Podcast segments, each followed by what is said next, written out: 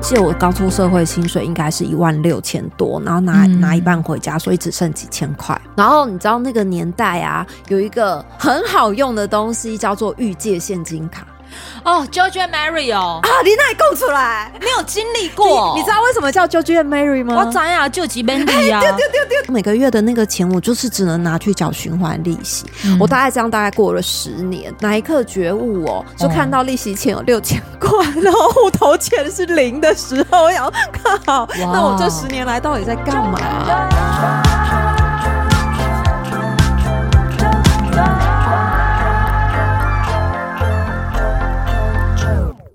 什么星座？我等一下再跟你说。你现在立刻说，不要，现在立刻马上，因为我刚刚是跟中午去吃饭那个那个朋友啊，他就说：“哎、欸，我跟你说，你人格特质有一个特点，就是如果你想做的事情啊，你你说了，然后你带着你带着，因为我要顺便跟他说，你你等一下，你就会说不行，现在立刻马上。”你就是立刻要知道，我现在立刻要知道，我现在你现在立刻要知道，我立刻就要马上开始，迫不及待。欢迎收听九团，我是九九。有人因为太实实在是很想要知道说呢，就是我的星座，哪有人用这样子的方式在打书的啦？欢迎凯利哥，我决定这一集不要跟大家打招呼，这是纠团的地盘，对不对？干嘛？有为什么突然这么想要聊星座？我没有想，我先了解一下这个你的地雷点在哪里，然后比如。说我等下讲话的分寸，我要怎么拿捏？有没有？有。你一开始在跑各种的电台宣传，都是会想要知道对方的地雷在哪吗？没有啊，看顺眼的才会想要知道。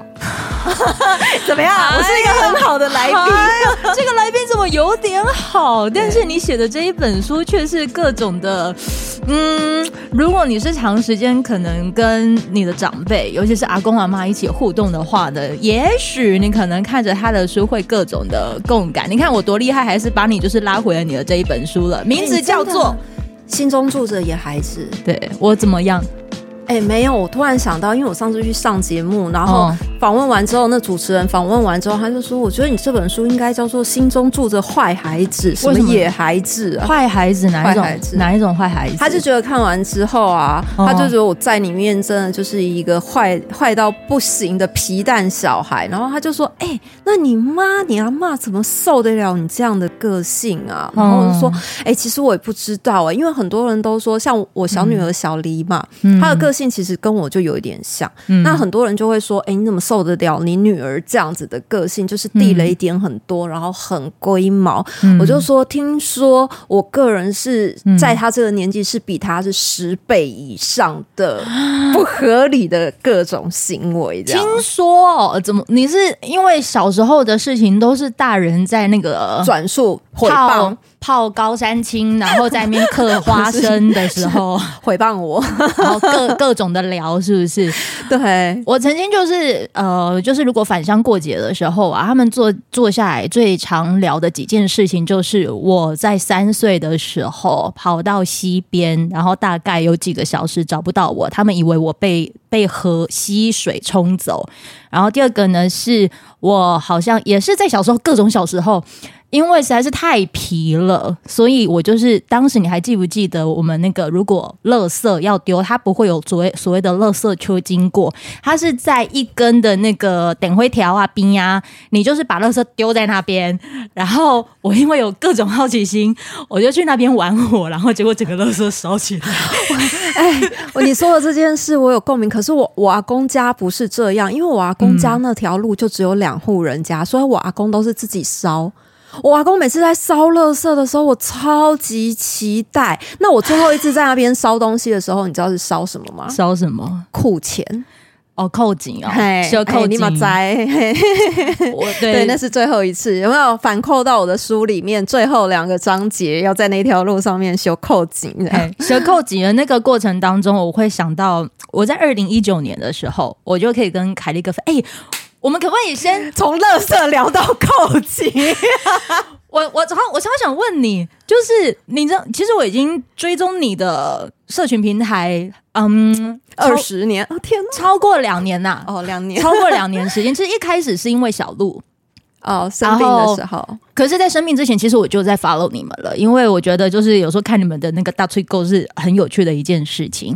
然后，直到在这个两年多前的时候，知道小鹿生病，我就开始从他落法的那一刻，然后你在记录那个各个的时间的那个的日子。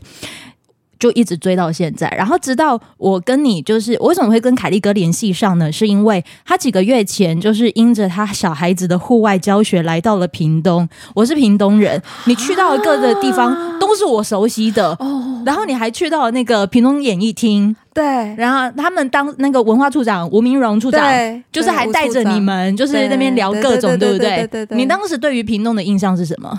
哎，我跟你讲，我觉得我上次你这集发我来是要讲屏东，是不是？没有，我突然觉得，哎，没有。我跟你说，我我要坦白讲，就是屏东啊，其实以前我们都是去垦丁经过的地方，嗯嗯嗯。然后这一次是真的刚好有机会受受邀，对，所以我进到屏东里面去。去以前就是经过屏东市，这次我是真的进去了。我发现屏东跟我想的很不一样，因为我是一个乡下长大的小孩。嗯嗯，即使我们在那个乡下的城城比较大城里面，其实也不会是像台北这样的样子。嗯，但是我这次到屏东去，我有一个很感很深的感触是：哎、屏东什么时候开始有这么多的艺文的生活？嗯，会有这么多很有。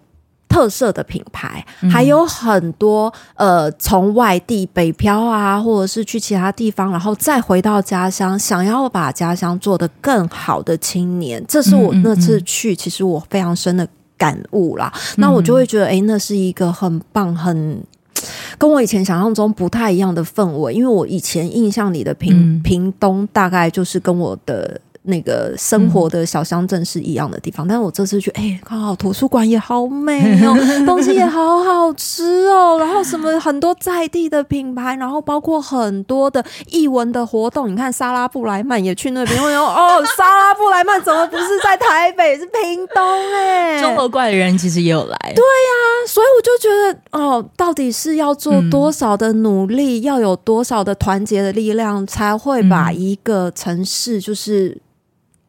发展成现在这个样子，我我我个人很喜欢呢、啊。你当时其实是跟着你的女儿，我女儿，然后就一起参与，对，就是参与所有的，嗯、比如说像是认识那边很多的在地小农啊，在地文化、嗯、在地品牌啊。嗯，嗯，你有没有发现到，其实你在呃做着你自己的那个指甲油的那个品牌，其实那个起心动念也有一些类似。只是说，你可能是借由电商平台，然后更让更多人知道哦，其实也有这个好的指甲油，也可以来做使用。那小农们他们可能也是在生活的城市，就很像是我这一次也是带着各种的设备。我们可能就是居住在一个城市，然后但是我们就可以这样子四处趴趴走，这可能就是我们的养分。你一定有你的养分，然后我。在看到你就是来来评论的这个过程当中，然后也知道你开始已经要着手，就是要出你这一本书。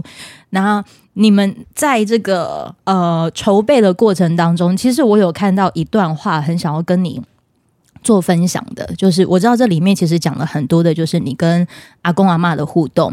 然后我觉得我也可以跟你分享的是，我在二零一九年的时候啊，曾经有打电话给我的阿妈，那个时候可能是。比较低潮的时候，我就不知道哪根筋不对，打电话给我阿妈，我就跟他讲说：“阿妈，那个哈，你如果遇到难题的时候，你过不去的时候，你要怎么办？” 他说：“把那个锦囊拿出来解开，来对，自有答案，是这样吗？” 阿嬷怎么跟我说？阿嬷八十几岁了，然后他就想说。你问这个问题，你有病哦！我就说我有，我有公主病。那时候不知道哪里来的任性，我就跟他问了这件事情。他就说：“啊，都有问题，你得跳过啊！”我说：“阿妈，那要怎么跳过？”他说：“啊，你得修进退啊，一个进诶当呃往前进的路，啊，一个当后退的路啊。”啊，我就说：“啊，如果进退拢无过，要哪？”阿妈就跟我说。阿龙我冷掉了啊，那也个没没鬼对，然后这个过程我就又再继续问阿嬷哦，说阿嬷，你这样想着要跳过，想着进退，你是不是在逃避问题？然后阿嬷就说，想进退才不是逃避，是想开，想那个开，好咯，卡亏耶，哎，然后阿嬷就开始自己讲古了，就讲说哇，进前马先龙就还了呀，然后给那我告追我阿嬷生七个，哇，对，然后就可能跟你的母亲 差不多，多两个，对对对。阿公，我各位哥阿公告产来带来做康亏，我哥如还阿还嘛是几缸啊，总是有几缸嘛是贵，给缸啉奶啊，有一天也是会过啊，现在好烦好辛苦哦啊，可是也是会有过的一天呐、这个是在二零一九年的时候，两年前我阿妈过世了。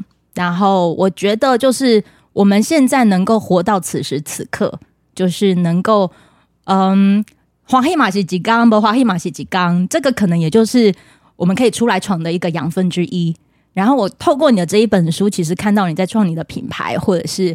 这两年来，你在顾着你的孩子，甚至是你可能自己内心的各种天蝎狂妄。可是你知道，你的柔软、柔情似水，那是因为你的小时候的各种的生命经验，使得让你自己其实是成为温柔有韧性的人。哎，我真的没有温柔，但是有韧性，真的，嗯、我是发狂，然后有韧性。所以就想问问你，就是。你觉得你如果真的在讲你的品牌这件事情的话，嗯、你觉得你身为一个老板哦，就是你觉得你有什么样子的一个特质？你说我的特质哦，嗯、我跟你讲，我这个人的特质啊，我一直觉得这个特质，嗯，我发挥的很好。什么特质？示弱，示弱，嗯。嗯，因为很多人他们会觉得老板就是英雄，就是要走在最前面，嗯、就是什么都要懂，嗯，像王者一样，有没有站在那个高山上？呀喂，对呀，来一首张惠妹，来吧。然后就是，其实大家想象中的老板好像都是这样。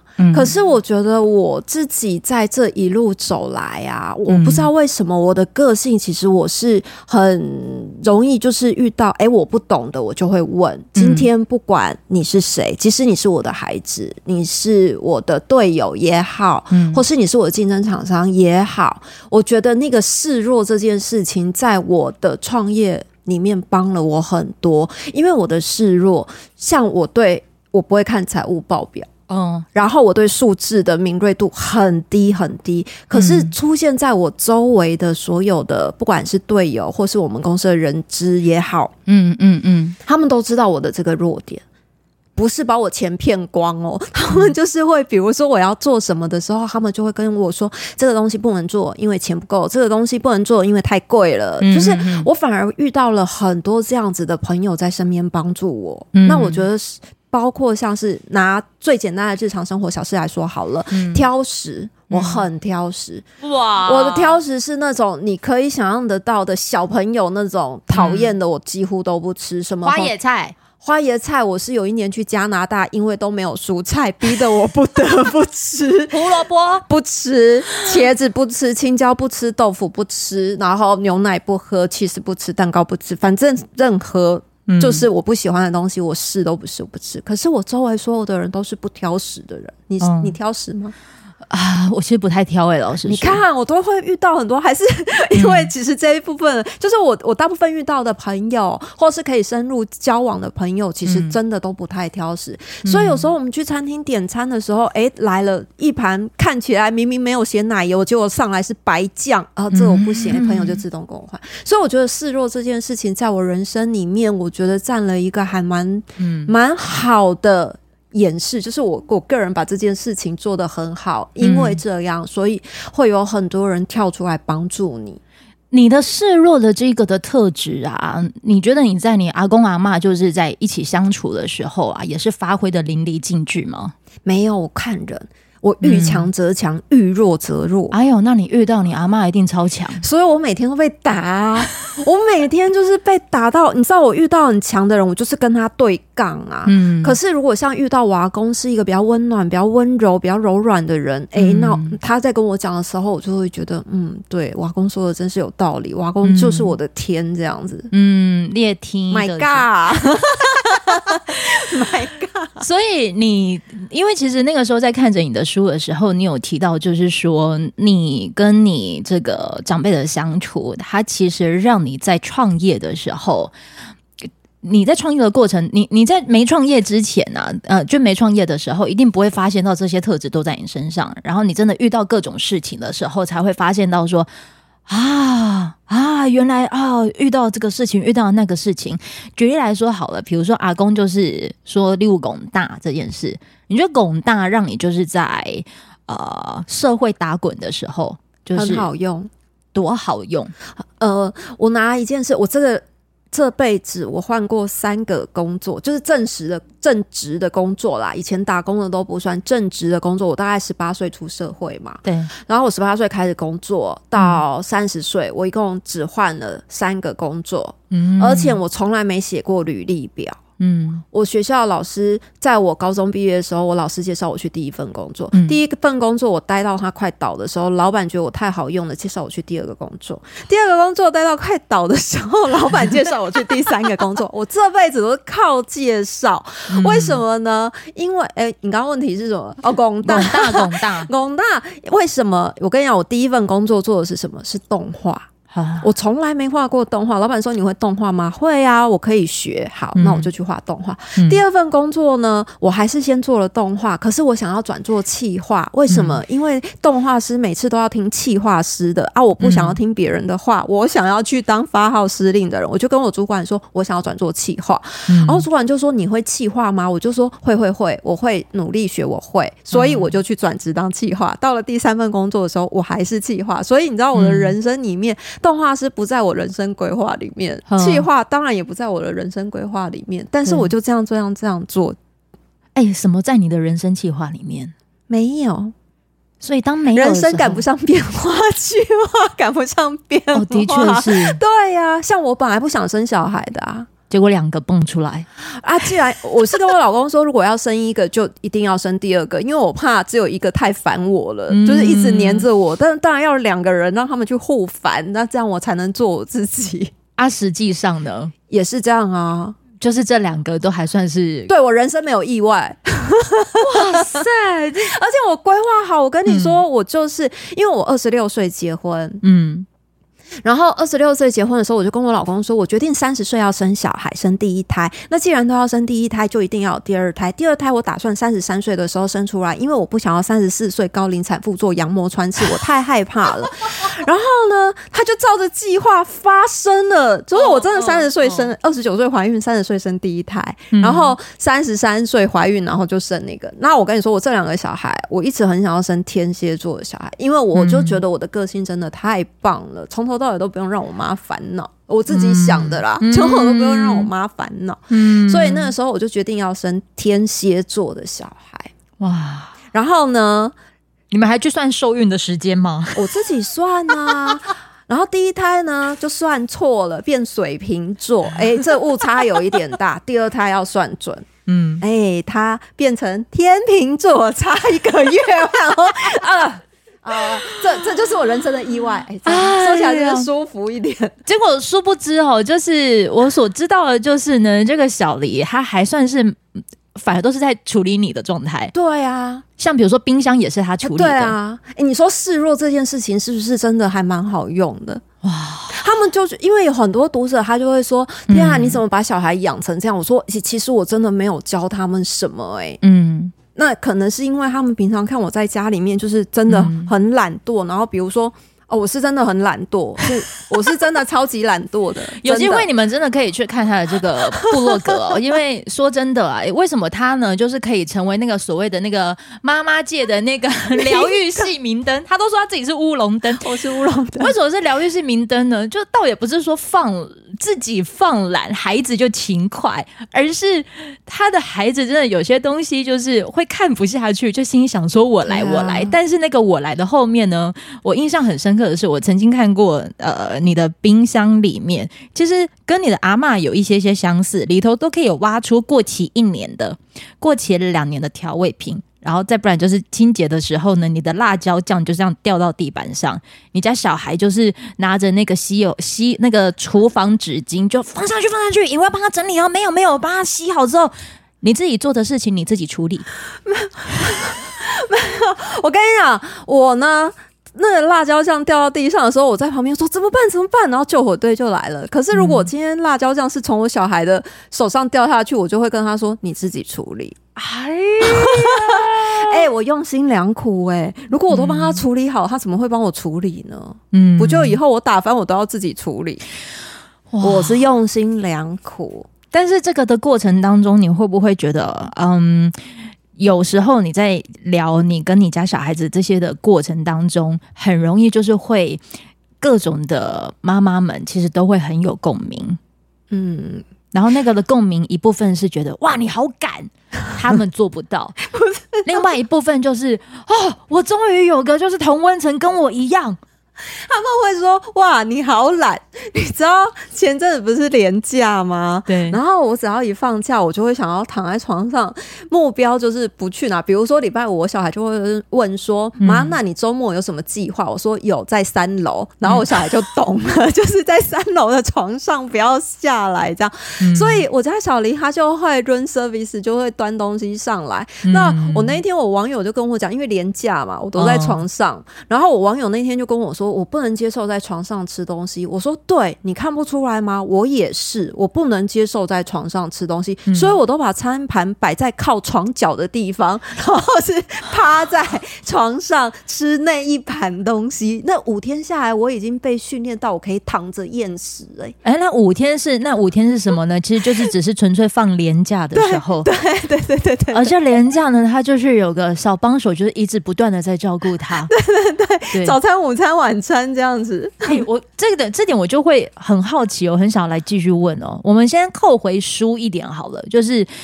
孩子可能就这样子照顾你，然后 对照顾你。这什么？这是什么样子的提问？没礼貌，还说我是明灯，没照顾我。明灯就是就是如何让孩子来照顾你。好，但是出社会之后，真的都要靠朋友。嗯。阿嬷曾经告诉你不要跟穷人当朋友，对，对，他在什么情况下跟你讲了这句话？哦，因为我我的村子里面有一个同学，他是我小学同学，嗯、然后因为他们家没有厕所，而且我我们班那个臭男生真的很坏，嗯、我们班臭男生会结团到他家去看没有厕所的房子。哎呀，好讨厌！就你知道很讨厌啊，小臭男孩呀、啊，就是小小四小五的时候，嗯、然后他们就会。放假结团经过他们家，他们都会说：“哎、欸，你果然都没有厕所，都在外面啊什么。”然后到学校班上就会笑他。嗯、但因为我家其实环境也没有很好，而且我阿妈有个尿桶，我们其实也没有厕所，就是尿在那个尿桶里面、啊。那个尿桶啊，哎、欸，我觉得你们有机会去翻这一本书，因为其实凯利哥他的经营部落格的这过程当中，他记录了非常多张的照片。我看着你每一张照片的时候，其实我都会很有。很有感觉，因为我小时候其实我阿嬷在台东，哦，那个尿桶我也有，哦，那个。那个屎坑，你也有，我也经历过，直达地底下的屎坑。哦，那个啊，那个你要跨过去那个坑的过程。对啊，对对，对，而且我跟你说，书里面的照片，因为都提到照片，我事先顺便讲一下书里面的照片。很多人就说，哎，那你怎么现在还拍得到这些照片？没有，我是这本书写完的时候去找照片，我发现我老公这十几年、二十年来拍了很多我阿公家的照片。可是因为我身处在那个。环境其实我不会特别的想要找出来看，可是我老公他生长环境跟我是很不同的，极度的不同。对，他看到尿桶，他会呃咔嚓拍一张，呃看到屎桶，看咔嚓拍一张，这样子就是什么都很好奇。嗯呃、看到你们家竟然是用柴烧，嗯、用热水，对这个柴咔嚓一张，什么都拍，什么都拍。所以我的那些照片其实都是他这十几年来累积，陆陆续续好几次，嗯、然后回去，然后。我慢慢找资料找出来的。好好来来，那个臭男生那个尿桶，然后他就去看那个嘛。哎、欸，你很厉害，还记得。嗯、然后后来我那个同学，他其实身上都会飘一股那种就是衣服没晒干的味道，或是很久没有洗。衣服的那个味道，嗯、啊，在班上其实自然而然，你知道，小孩子也不知道，嗯，什么是，就是怎么去判别这些事情嘛，嗯、就是会笑他。嗯、那其实我跟他其实算是朋友，嗯，也不算是朋友，嗯、因为我觉得这个同学他可能也有一些些的自卑的心态，因为你在学校你就是一个边缘人嘛。你在国小的时候吗？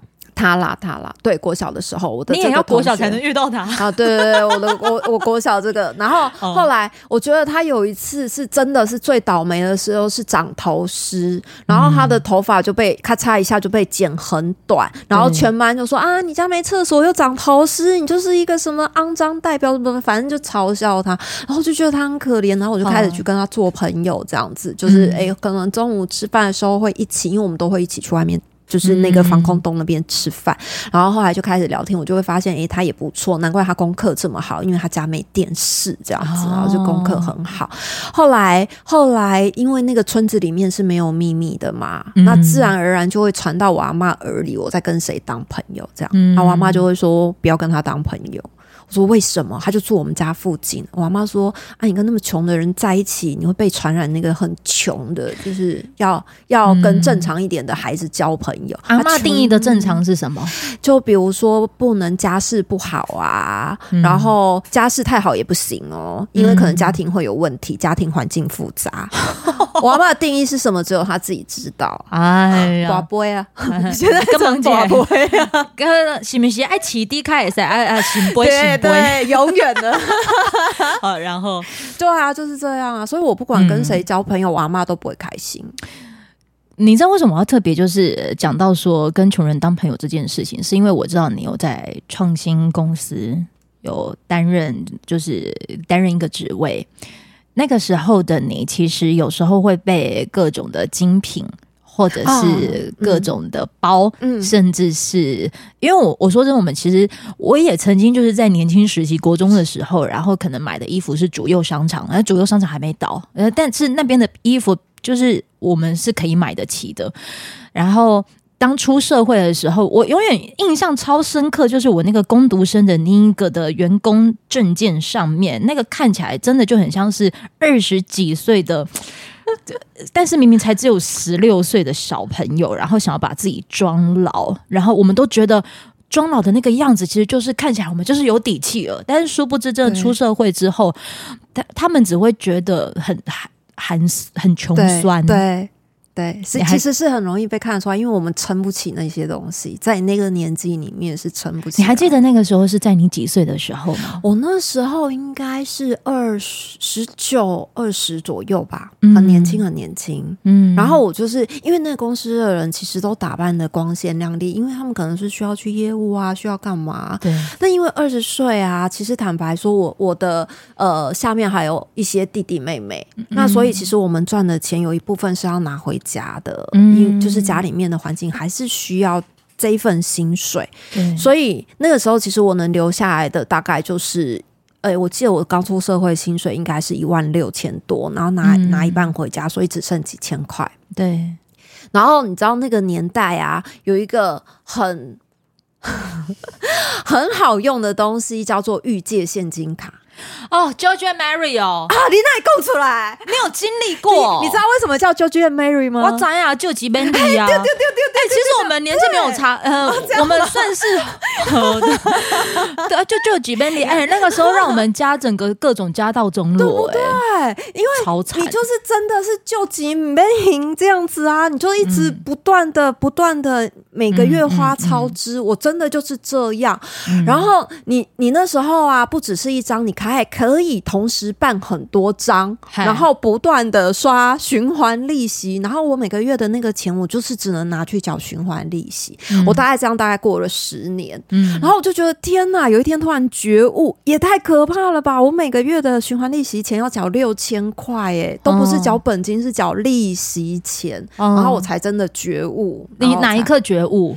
哪一刻觉悟哦？就看到利息钱有六千块，然后户头钱是零的时候。我要靠，那我这十年来到底在干嘛？哦哦，对啊，所以那个时候你你大部分刷的都是因为在买精品，然后就是没有，我其实没有买很多精品，但是我买很多有的没的的东西，嗯、就是为了要满足自己。因为我们曾经穷过，我我太懂那种感觉。对，就是你要什么没什么，什么都不能想。对，然后好不容易觉得自己赚钱的时候，我想要感受花钱的感觉。我跟你讲，最明显的就是那个点小菜这件事情。因为我们以前我爸妈工作很辛苦，所以我跟我妹去菜市场吃面，我们就是真的只能公家吃一碗什么都没有的阳春面。嗯然后我就看隔壁都会有那种点三五盘小菜，有没有？哎，自己出来赚钱之后靠。整桌全部都是小菜，全部都给我上上来，干嘛那么生气？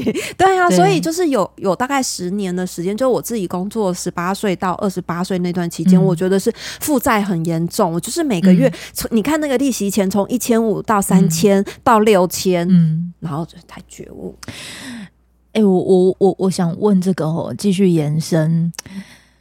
突然那一刻，你发现自己成为了阿嬷口中的那个穷人的时候，因为是负债嘛，你有想过这件事吗？没有哎、欸。阿妈，阿妈的标准啊，我就跟你说，我阿妈的标准真的是很奇特，就是，哎、我觉得搞不好也有一个是我把自己打扮的很光鲜亮丽，回去让他看的时候，他会觉得我真是赚大钱了，因为他不知道我户头里是多少钱，没人知道我负债，连我妈都不知道我负债啊。可是你说你到了四十岁那一刻，不是，是三二十八岁。十八到二十八，呃，穷到四十很可怜的、欸。不是不是，我我是指说，因为那个时候其实你就把自己打扮的光鲜亮丽这件事，对，你从哪一刻开始就是认知到？内在昂贵，其实它是哦，那真的是到年纪很大的时候，可能那就是三十八岁的时候。我十八岁开始拼命花钱，到二十八岁，二十八岁开始偿还债务，到三十八岁的时候呢？哎、欸，我这边讲我人生历程。三十八岁的时候，我突然觉得，对你，你那些东西呀、啊，嗯、就是好像你外在看起来是自己觉得自己撑得起来，可是你的。别人在别人的眼里，他是觉得你就是看起来就是撑不起这些东西的人。那你怎么回应啊？你说我那时候对我的主管、喔，对啊，其实我那时候不知道他在 cos 我、欸，哎，你说我是不是很秀逗？嗯、就是我那时候很多事情都是在事后才会知道那叫什么。我是真的到了二十几岁，嗯、我再回想起那个时候的时候，我真的觉得天哪，好丢脸哦！就是怎么我怎么会让别人这样说我？嗯，所以你在经历了那个让别人这样子说你，然后你突然有了觉悟的这件事情之后，所以我就下定决心，我要把环保购物袋背成精品袋，是不是很励志？有吗？把环保购物袋背成精品袋，我觉得他其实就是试着让自己的内在闪闪发亮这件事情。也因为就是他那个拱大，所以让他可以就是有这一本书很多经验可以写。